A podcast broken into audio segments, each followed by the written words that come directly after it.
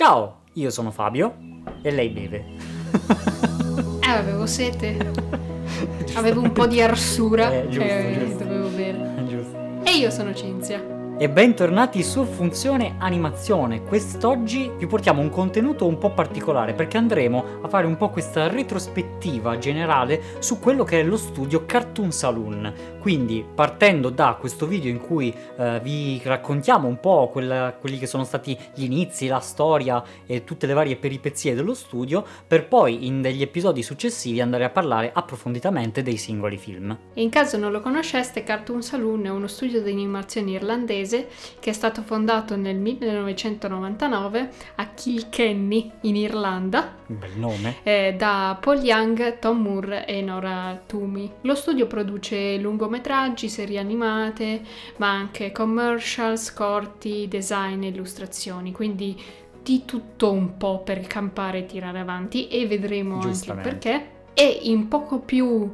di 20 anni praticamente hanno ricevuto ben 4 nomination agli Oscar, sostanzialmente per tutti i lungometraggi che hanno fatto, vedremo se l'ultimo finirà agli Oscar, ma probabilmente sì. Molto probabilmente. Ha già una nomination ai Golden Globe. Tre nomination degli Oscar sono per eh, dei lungometraggi e uno per un corto. E in più hanno vinto anche svariati altri premi, tra cui Golden Globe, BAFTA e Emmy. E sempre in questi vent'anni sono passati da essere un piccolo studio di animazione di una quindicina di persone ad avere al giorno d'oggi fino a circa 200 persone e si sono ritagliati comunque un ruolo di ammirazione e successo nel panorama sia europeo eh, ma anche mondiale. Esatto, Tom, Paul e Nora, i fondatori, eh, si erano conosciuti al tempo al college di Ballyfermot, Ballyfer- non lo so, eh, a Dublino, eh, dove hanno tutti studiato animazione. Eh, hanno iniziato facendo dei piccoli progettini, poi sono tornati a Kilkenny e qui hanno deciso di fondare uno studio tutto loro. Li ha aiutati anche a fondare lo studio Ross Stewart, un collega di, di- Tom Moore eh, con cui hanno diretto anche l'ultimo film, ovvero Wolf Walkers, con cui si conoscevano già da, da quando erano bambini e che erano entrambi membri dell'associazione Young Irish Filmmakers. Partendo da qui, da subito avevano l'idea di fare un lungometraggio, ma per i primi circa 5 anni il loro scopo era principalmente quello di trovare lavori per pagare i conti e raccogliere i soldi per finanziare il lungometraggio, che infatti si trovava ad essere elaborato nei ritagli di tempo quando non si concentravano su altri progetti. E da qui sono partiti pian piano, all'inizio erano abbastanza ingenui ovviamente, nonostante avessero studiato animazione erano comunque nuovi nel mercato, eh, però pian pianino si sono evoluti negli anni e hanno imparato ovviamente dagli errori come tutti, fino ad arrivare dove sono oggi. Tuttavia vi chiederete voi perché a Kilkenny è nato uno studio di animazione. Beh, magari non molti lo sanno, ma la tradizione di animazione in Irlanda è abbastanza forte per alcuni avvenimenti storici che sono accaduti. Anzi, l'origine di tutti gli eventi che sono poi successi è quello che Don Bluth, che è un regista, eh, animatore, produttore cinematografico americano che lavorava alla Disney, ad un certo punto, visto che si era un po' stufato dell'assenza di sperimentazione e del fatto che veniva limitata la creatività negli studi Disney attorno agli anni 80, ha deciso di andarsene e di fondare una propria casa di produzione, la Don Bluth eh, Productions, insieme a nomi come Gary Goldman, John Pomeroy e altri più o meno 15-16 animatori della Disney. Quindi questo sparuto gruppetto di animatori fonda il loro studio e nel 1985 spostano la sede del loro studio a Dublino, in Irlanda, principalmente per motivi di, di tasse o comunque di convenienza economica e quindi fanno crescere molto l'industria cinematografica d'animazione in Irlanda perché creeranno poi anche eh, corsi di studio per nuove leve, specialmente al college di Ballyfermot, che è poi quello in cui si sono formati i fondatori di Cartoon Saloon e quindi lo studio di Don Bluth ha creato questo ambiente favorevole all'animazione. Infatti inizialmente tanti animatori che lavoravano allo studio si sono semplicemente trasferiti dall'America in Irlanda, ma poi tante professionalità che servivano allo studio si sono formate proprio sul posto, quindi con il passare degli anni la percentuale di irlandesi rispetto agli americani nello studio è salita di molto, quindi comunque si sono create tutte le skill necessarie e il talento necessario a creare animazione in Irlanda. Però poi circa nel 95 lo studio in Dublino venne chiuso perché lo studio non stava andando molto bene, avevano avuto dei flop eh, a livello di botteghino e quindi i Don Bluff Studios sono stati chiusi e sono poi diventati Fox Animation eh, e però sono tornati in America. Quindi l'industria dell'animazione irlandese è un quasi collassata e in un paio d'anni però ha iniziato a riprendersi perché comunque anche tanti professionisti che erano rimasti sul campo hanno iniziato magari a creare i propri studi di animazione e um, tra questi ad esempio uh, Brown Bag Films, Boulder Media, però anche Cartoon Saloon possiamo dire che è un sottoprodotto di questi rimasugli di industria cinematografica. E oggi infatti in Irlanda ci sono un, circa una trentina di studi di animazione, quindi comunque sta rifiorendo, ecco. Sì, che sono tanti per essere comunque una nazione molto piccola. Sì, esatto. Quindi questo è un po' il panorama in cui storicamente si è piazzato lo studio di Cartoon Saloon. Mentre che stavano studiando animazione, i fondatori di Cartoon Saloon hanno visto come l'animazione CG eh, stava diventando sempre più popolare, l'animazione 2D eh, invece arrancava, faceva fatica, necessitava un po' di reinventarsi. Moore e Stewart volevano realizzare appunto questo film d'animazione Secret of Kells in 2D disegnato a mano che era basato un po' sull'arte eh, medievale, eh, specialmente ovviamente il soggetto del film che è Book of Kells, ricordato ancora oggi per essere uno diciamo delle forme eh, di ispirazione discussione più importante all'interno delle arti visive irlandesi. In particolare hanno portato un po' questo concetto per il fatto che l'arte medievale non segue le regole della prospettiva, cosa che sarà poi introdotta invece nel Rinascimento. Volevano anche giocare con illusioni ottiche, ispirandosi a uh, The Thief and the Cobbler di Richard Williams, uh, effetti che sono ottenibili solo in animazione 2D e non in CG. Erano anche stati ispirati dalla serie animata Hungarian Folk Tales, questa serie animata che racconta la tradizione ungherese con questo stile visivo anche so fortemente ispirato dallo stile visivo ungherese. In sostanza quindi volevano esplorare la natura espressiva dell'animazione tradizionale attraverso tecniche di linguaggio come la pittura, il disegno l'illustrazione eh, per arrivare a raccontare una storia e senza necessariamente dover imitare invece l'approccio dei live action come l'animazione digitale fece all'inizio. Infatti l'animazione tradizionale ti permette una libertà libertà che dal punto di vista visivo è estremamente ampia perché il passaggio di stili può essere molto organico e non si hanno quelle restrizioni e quella necessità di giustificare il tutto come succede proprio nel live action. Quindi cercando di stare nel loro budget, loro volevano appunto raggiungere questo uh, stile, questo film unico e autentico che non fosse preso e copiato, incollato da qualche film già mainstream all'epoca. Possiamo quindi riassumere che il loro manifesto è fare qualcosa che possa essere realizzato solamente in animazione bidimensionale a mano cosa che ovviamente gli permette non solo di attingere a quella che è la loro cultura, come appunto il libro di Kells, ma anche di spaziare poi in futuro prendendo da tutte le arti visive che possono ispirarli. Sì, e con questa loro volontà di portare l'arte che li ispirava sullo schermo hanno fatto un po' il processo contrario di quello che si fa di solito. Non sono partiti dalla storia, ma sono partiti dallo stile visivo che volevano portare sullo schermo, quindi l'arte irlandese, la calligrafia e la tradizione dei manoscritti illuminati. Ed è così un po' che è nato The Secret of Kells, il loro primo lungometraggio. E la storia ha poi preso forma di conseguenza. Infatti sono stati ispirati dal voler creare qualcosa come ad esempio Mulan, che porta sullo schermo uno stile visivo che è praticamente derivante dalla cultura dove è ambientata la storia. E in più sono moltissime le reference e i momenti di ispirazione che hanno tratto dallo studio Ghibli, che praticamente riporta reference alla cultura giapponese in ogni, in ogni film. Se conosci approfonditamente la cultura che sta dietro la storia, puoi godere di un'esperienza più ricca durante la visione del film, però anche non sapendone niente ci si può comunque identificare nei personaggi e godere del racconto, quindi comunque una cultura molto locale, molto particolare diventa globale se si riesce a portare adeguatamente sullo schermo. E questo è stato un po' il loro punto di partenza, tutti gli elementi che li hanno ispirati a creare il loro primo lungometraggio.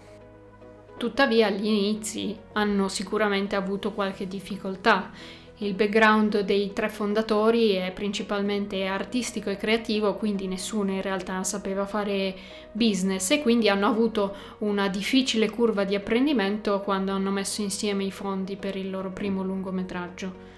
Avevano ovviamente un approccio molto ingenuo che è stato comunque importante per mantenere un certo livello di ottimismo e speranza alla fine e il loro approccio iniziale era quello praticamente di fare lavori per altri studi o aziende in modo da poter raccogliere i fondi per finanziare le loro produzioni. Tuttavia uno degli errori più grandi che hanno fatto è stato durante la produzione di The Secret of Kells e Skunk Fu, una serie animata. Quando hanno iniziato la produzione, infatti, hanno avuto una crescita improvvisa dello studio, dovendo passare da eh, circa 15 persone appunto a 70. Però, visto che hanno finito le produzioni quasi allo stesso momento e non avevano nessun altro progetto pronto per la produzione, hanno dovuto lasciare andare tante persone e tornare a fare eh, commercials per finanziare la produzione successiva. Questo gli ha, diciamo, insegnato la lezione di come si gestiscono più produzioni in parallelo e in diverse fasi dello sviluppo del singolo progetto.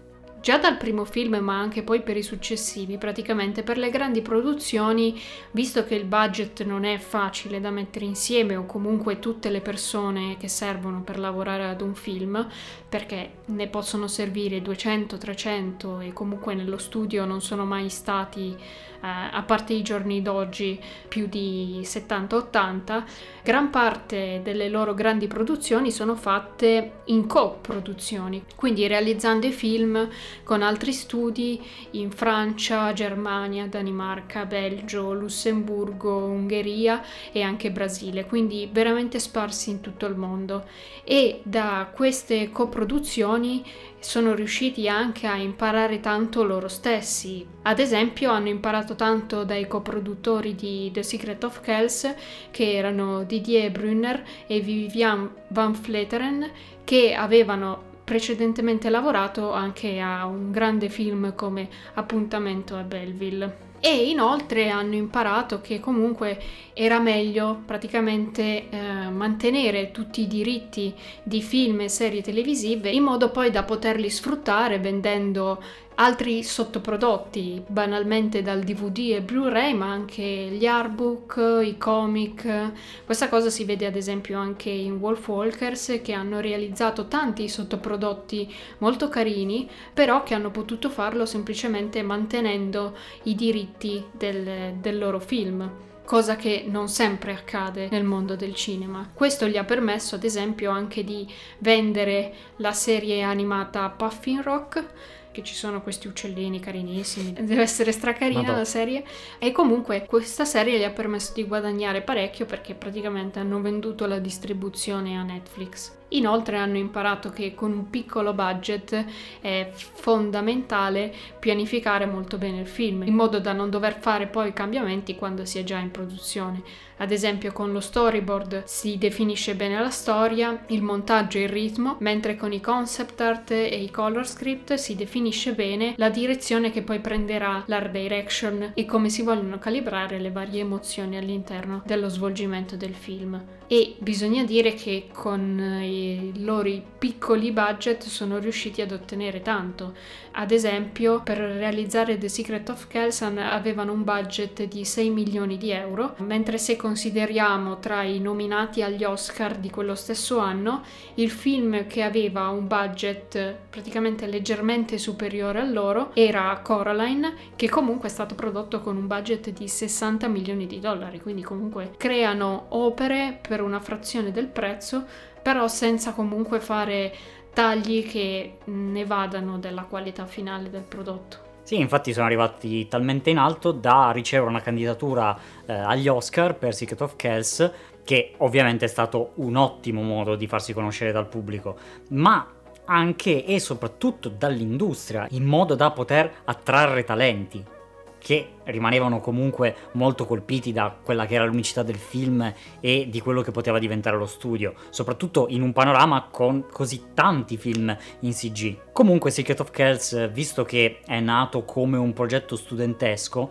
possiamo definirlo come un film fatto da artisti per artisti, eh, che comunque durante la sua produzione, soprattutto grazie appunto ai co-produttori, ha avuto una grande evoluzione in cui la storia è cambiata molto quindi diciamo che alla fine può essere apprezzato anche dal pubblico dei più piccoli. Comunque Tom Moore, eh, che è molto interessato a fiabe e racconti mitologici, però diciamo che non gli interessano proprio quelle sempre allegre d- dal finale idilliaco, ma spesso vuole nelle sue narrazioni un lato più oscuro anche perché pensa che sia importante mostrare ai bambini non soltanto quello che è il lato positivo, ma anche quello negativo delle cose e degli eventi, senza ovviamente terrorizzarli. In questo modo cercano di mantenere il bilanciamento di essere dei film che vanno bene per un pubblico di piccoli ma anche di grandi perché sono interessanti da entrambi i punti di vista. Inoltre indipendentemente da quello che è la storia cercano sempre di portare quelli che sono i valori positivi e di qualcosa che possa far affrontare il mondo con della positività portando valori di ambientalismo, ecologia, rispetto degli animali per cui hanno anche realizzato delle produzioni proprio incentrate su questi aspetti, per esempio con Greenpeace, con il corto There is a Monster in My Kitchen, fatto proprio quest'anno, e che potete vederlo tranquillamente su YouTube. Link in descrizione, molto raccomandato. Sì, l'ho visto e mi è piaciuto molto, cioè sono veramente due minuti,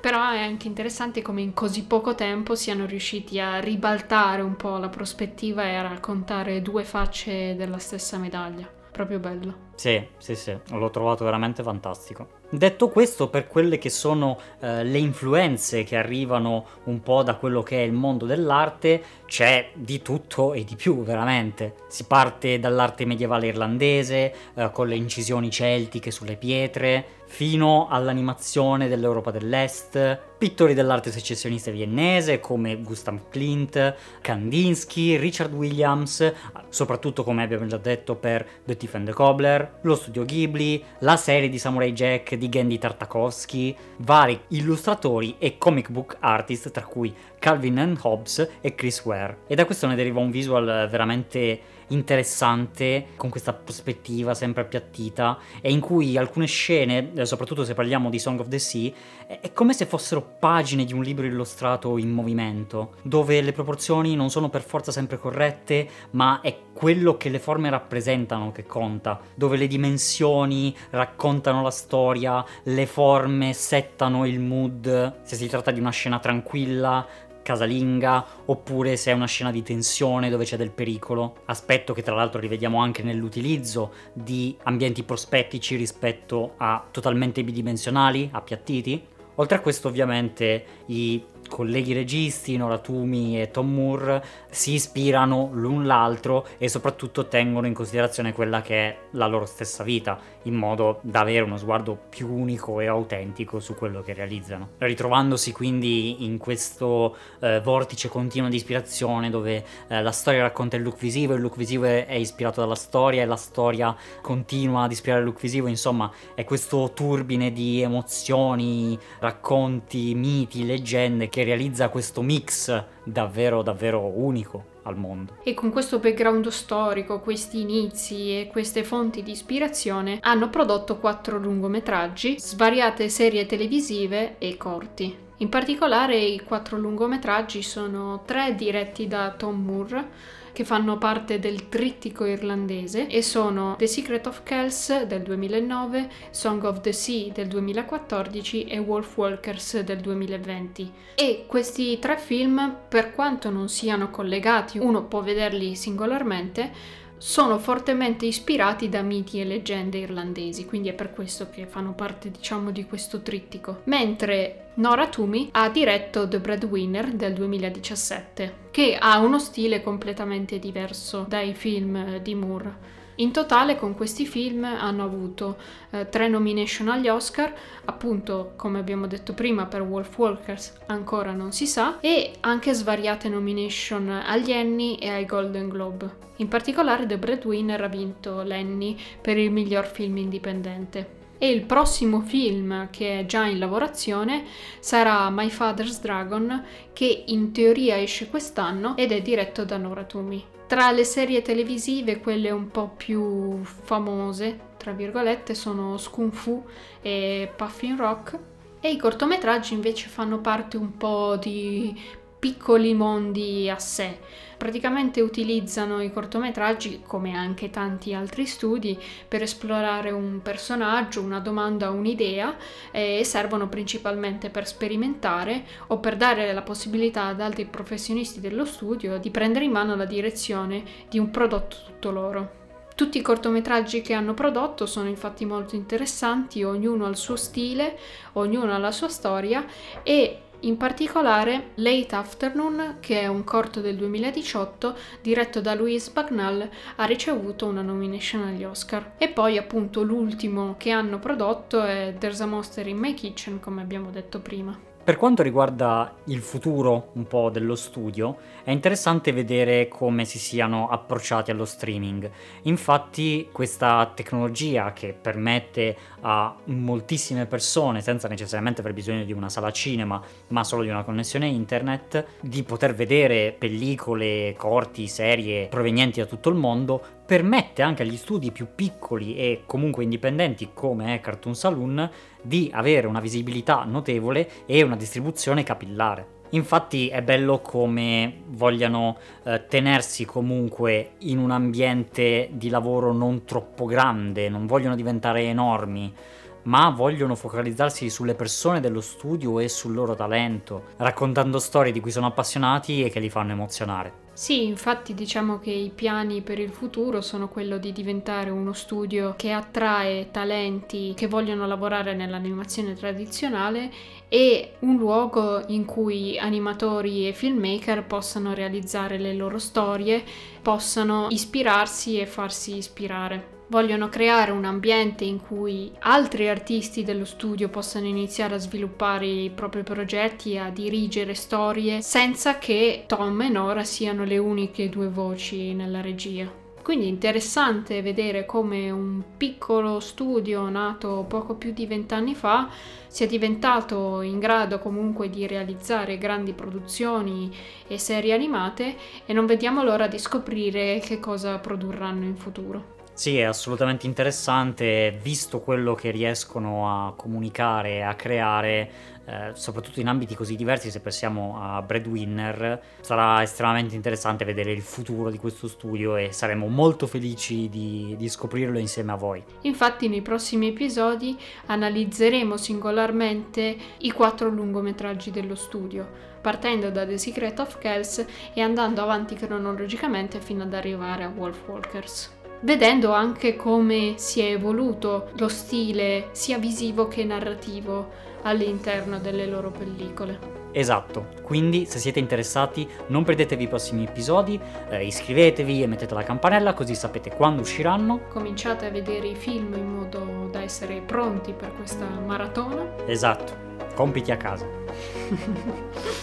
Seguiteci sui social, diteci cosa ne pensate, se vi è interessato questo excursus eh, storico e di curiosità su quello che è lo studio Cartoon Saloon. Mettete mi piace, commentate, condividete. E noi ci vedremo in un prossimo episodio su Funzione Animazione. Ciao a tutti! Ciao ciao ciao!